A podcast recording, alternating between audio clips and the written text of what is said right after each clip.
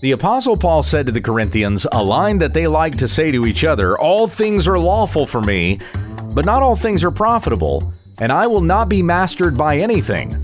Christ is our master when we understand the text.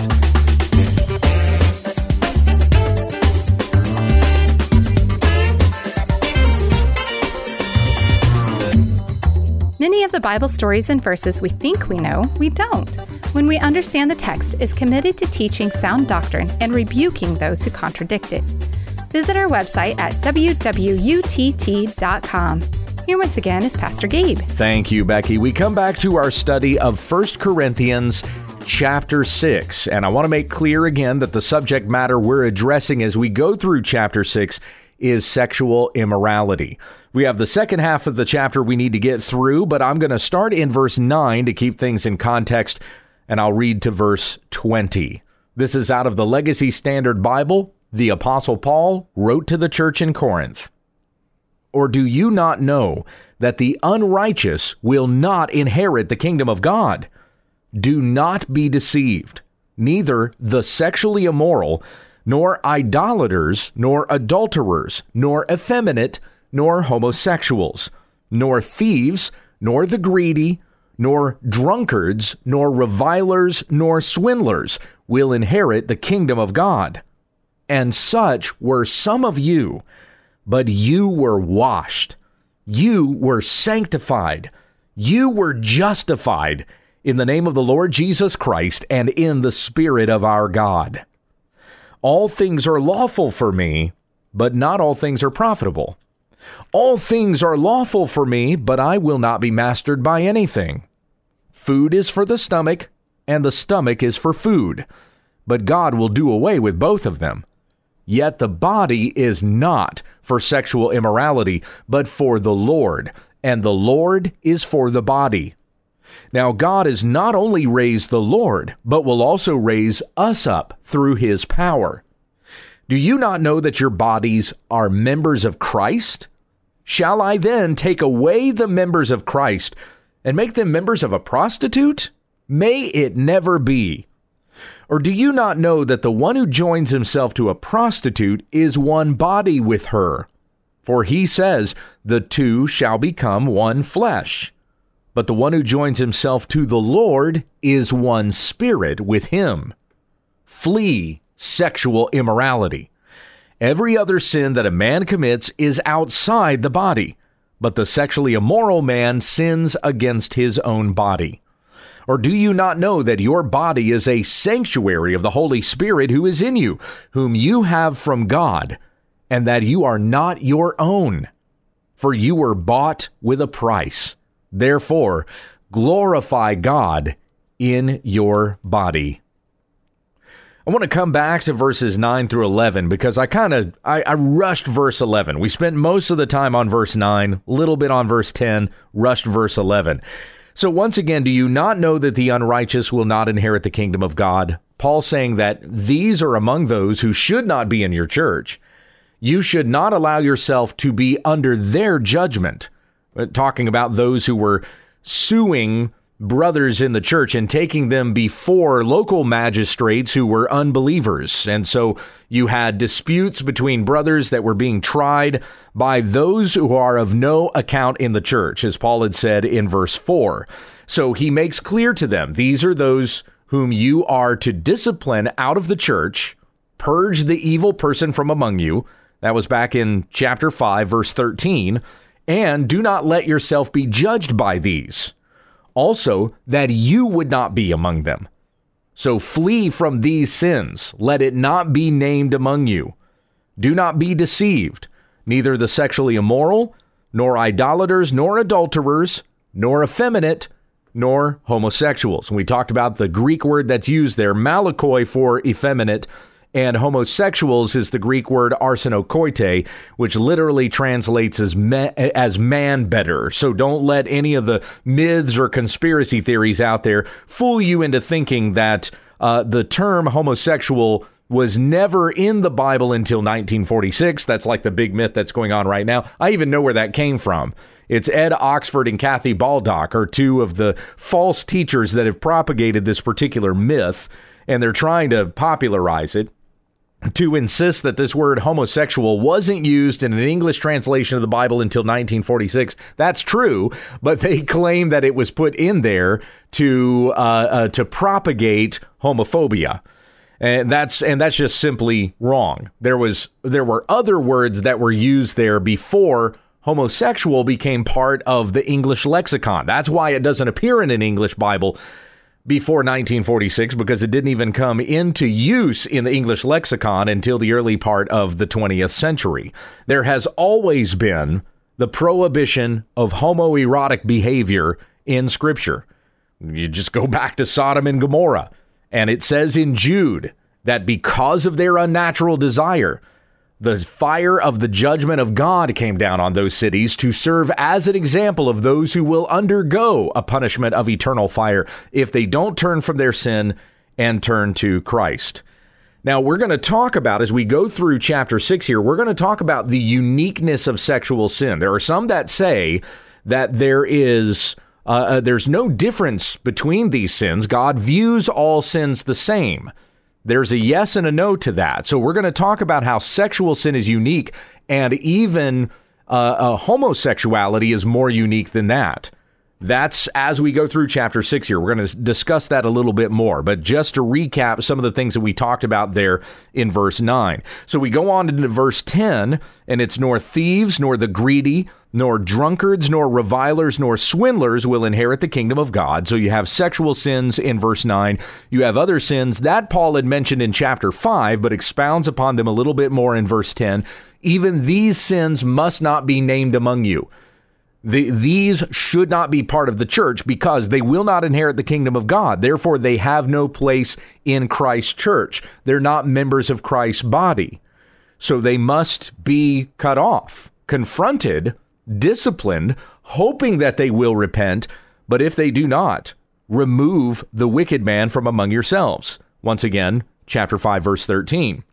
So then in verse 11, we have, and such were some of you but you were washed, you were sanctified, you were justified in the name of the Lord Jesus Christ and in the Spirit of our God.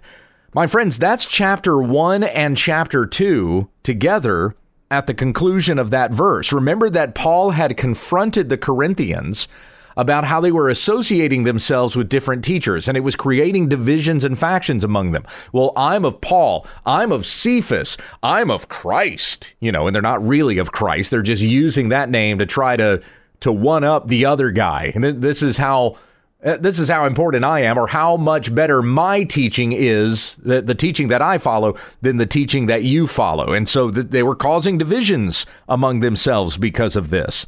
I follow this person, I follow that person.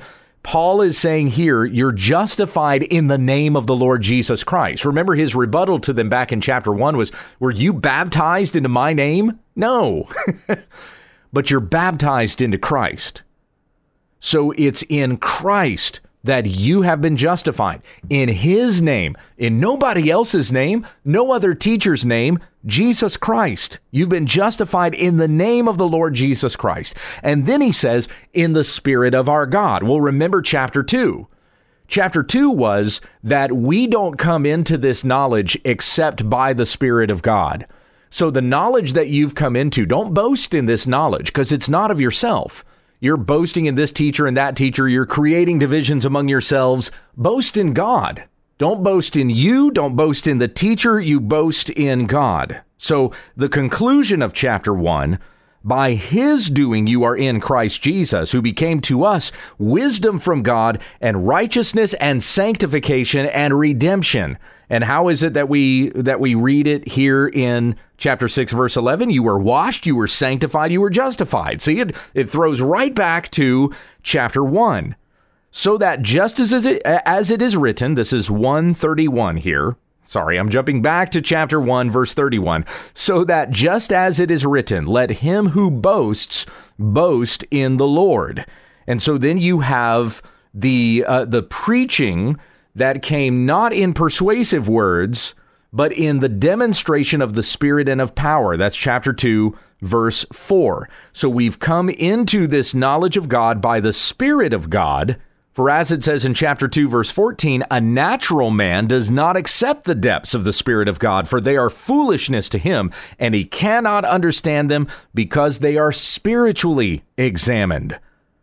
For who has known the mind of the Lord that he will direct him? But we have the mind of Christ. So all of this has come about by the Spirit of God. So Paul is reminding them of that of what he had laid out in chapters 1 and 2 as he comes to the conclusion of this section here in verses 9 through 11. You were washed, you were sanctified, you were justified. By the way, those three addresses there you were washed, you were sanctified, you were justified. We kind of lose a little something in the English translation, but in the Greek, all three of those words rhyme. They all have the same ending to them. And so the the it's like, you know, it's it's alliteration, but it's it doesn't start with the same first letter, right?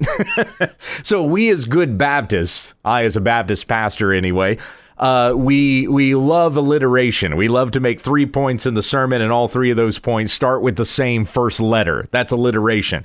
This is an alliteration. This is rhyming. So the, each of these three words conclude with the same sort of a sound to them, and to us in English, sanctified and justified in the same way. So Paul is making three points here that would have stuck in the minds of the Corinthians because of the of the similar sound that all three of these words have. So you were washed, you were sanctified, you were justified, not in anybody's name, not in my name, not in anyone else, but only Christ, in the name of the Lord Jesus Christ, and in the Spirit of our God. So if you are in Christ, flee from these sins. If you are filled with the Spirit of God, then be one with those who have this spirit. Don't be one or subject to those who are not of the spirit of God. So that's the point Paul makes then as he pulls out here verses 9 through 11 and concludes at least that section, at least the first half of chapter 6 we go into the second half of chapter 6 and we come back to the address of sexual immorality. He talked about that in chapter 5. We've certainly had that here so far in chapter 6 with what he mentioned there in verse 9. But the rest of this, verses 12 through 20, is committed to confronting or at least warning. It's not confronting a particular sexual sin, that was in chapter 5, but warning the Corinthians to flee from sexual immorality, most certainly, because that's in verse 18. And when we get to verse 18, that's where I'll explain that there's a uniqueness to sexual sin and, and even more so to unnatural sexual sin than there is to any other kind of sin. And you can already see that when you look at verse 18. Every other sin that a man commits is outside the body, but the sexually immoral man sins against his own body. So, see there, there's something unique about sexual sin, which is why Paul confronts this so heavily. But it's not just that he lays down to the Corinthians, don't do this. He is instructing them to be united to Christ. You've been justified in the name of the Lord Jesus Christ and in the Spirit of our God. So he's directing their attention, their focus, their passion to Christ and not to the flesh and the things of the flesh, the desires of the flesh and and wanting the stuff of this world, like uniting yourself to the world. That is most exemplified in sexual immorality. A person who is who who wants the world. They want what their flesh wants. A person who is carnally minded, fleshly minded, worldly minded. It's going to be most demonstrated in sexual immorality. And that's not to say that any and all fallen persons are going to show themselves to be sexually immoral. I think to some degree they are. But but I mean you can have unbelieving persons who are in faithful marriages. I knew a man who was a Mormon. So he believes in a completely different Jesus than I believe in. but he was in a faithful marriage. I knew a guy who was a Catholic.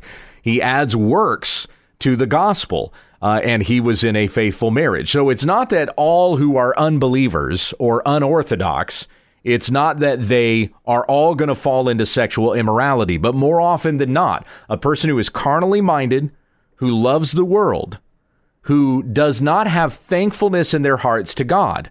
As it says in Romans 1, God turns them over to a debased mind to do what ought not to be done, and they burn with unnatural passion and desire for one another. Well, there's sexual immorality, and then as it gets worse and worse, then you have even homosexuality. This is what you will see demonstrated in a culture where God is not present, where the people do not give thanks to God he will turn them over to their own lusts and desires. So the carnality of their minds, the worldliness in which they live, uh, will be manifested in their sexual immorality. Paganism is filled with sexual immorality throughout the history of the world.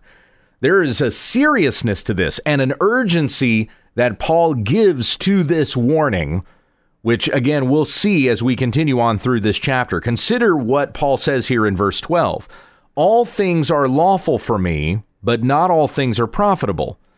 All things are lawful for me, but I will not be mastered by anything. Now, here's one place where I don't agree with the decision that was made by the editors of the Legacy Standard Bible or the New American Standard Bible, because both translations come out the same on this. Now, they read exactly the same. All things are lawful for me, but not all things are profitable. If you read that in any other translation, like the English Standard Version, we'll just say, all things are lawful for me is put in quotations. It's not in the LSB or the NASB. Why is it in quotations? Because it's understood that all things are lawful for me was an expression that was being made by the Corinthians. It was like a saying that they were using, it was a creed of theirs of some sort. They were saying, All things are lawful for me. As a Christian, I can do this, and it is not wrong. Now, there are certain things that that definitely applies to. Just consider, for example, what Paul says to Timothy in 1 Timothy chapter 4. This is verses 4 and 5. Paul says to Timothy, For everything created by God is good, and nothing is to be rejected if it is received with thanksgiving, for it is sanctified by the word of God and prayer. Now, is everything good? No, certainly not, because as we're going through 1 Corinthians 6 here, Paul is warning against sexual immorality. So, sexual immorality is not good. But when it comes to certain foods that we can eat, when it comes to those things that we can enjoy to the glory of God, to the praise of His glorious grace, there's nothing wrong. Even entertainment and leisure. You know, sometimes we tend to think of entertaining yourself as wasting time. It can certainly go. It can go so far as that. you're playing way too many video games, watching too many movies, and you're just wasting your time. That can certainly be the case in which case you would be in sin. But it's not inherently sinful to enjoy TV shows and movies or playing games or uh, uh, playing music or doing any of those things. There's nothing wrong with that. Even listening to music that doesn't have Christian lyrics in it. Shocker, I know, but you can still do that even to the praise of God's name or reading a book that's a novel that isn't inherently a Christian book. Some people will say that these things are sin. Well, it would be sin if your conscience is guilty. If you have compromised your own conscience, then you have sinned before God. For as it says in Romans chapter 14, whatever is not done in faith is sin. So there's certainly a whole bevy of things that we can enjoy that are not inherently sinful, and we can do so to the praise of God. All things are lawful for me. So this became a saying among the Corinthians to kind of permit themselves and each other to just enjoy life. And the Corinthians were certainly doing that, but in excess to a sinful measure and degree. We'll see that some more as we continue on with the entirety of the letter. So, Paul is confronting this saying here, this tendency that the Corinthians have to excuse everything by saying, All things are lawful for me. Paul says, though, but not all things are profitable. Is it profitable? Is it beneficial? Can it be done and enjoyed to the praise of God's name. And in fact, when you do these things, are you doing it to the praise of Christ? Are you doing it giving consideration to your brother or sister in the Lord? Or are you doing things that are leading them astray and causing them to stumble? That's something else that Paul's going to confront as we continue on with the letter. So all things are lawful, but not all, thing, uh, not all things are profitable. And then he repeats the saying again all things are lawful for me. Again, I believe should be in quotes, but in the LSB and the NASB, it's not.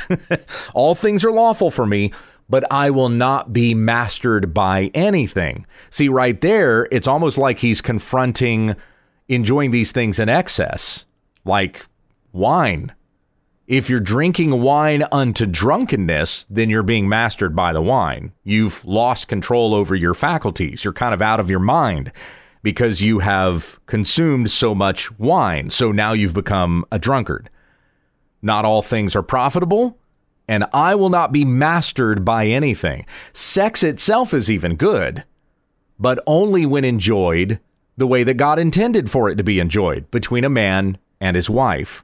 So as Paul is going to talk about these things here in 1 Corinthians chapter 6 and he's going to get uh, he's going to go on confronting sexual immorality. It's understood sex is a good thing for a husband and a wife.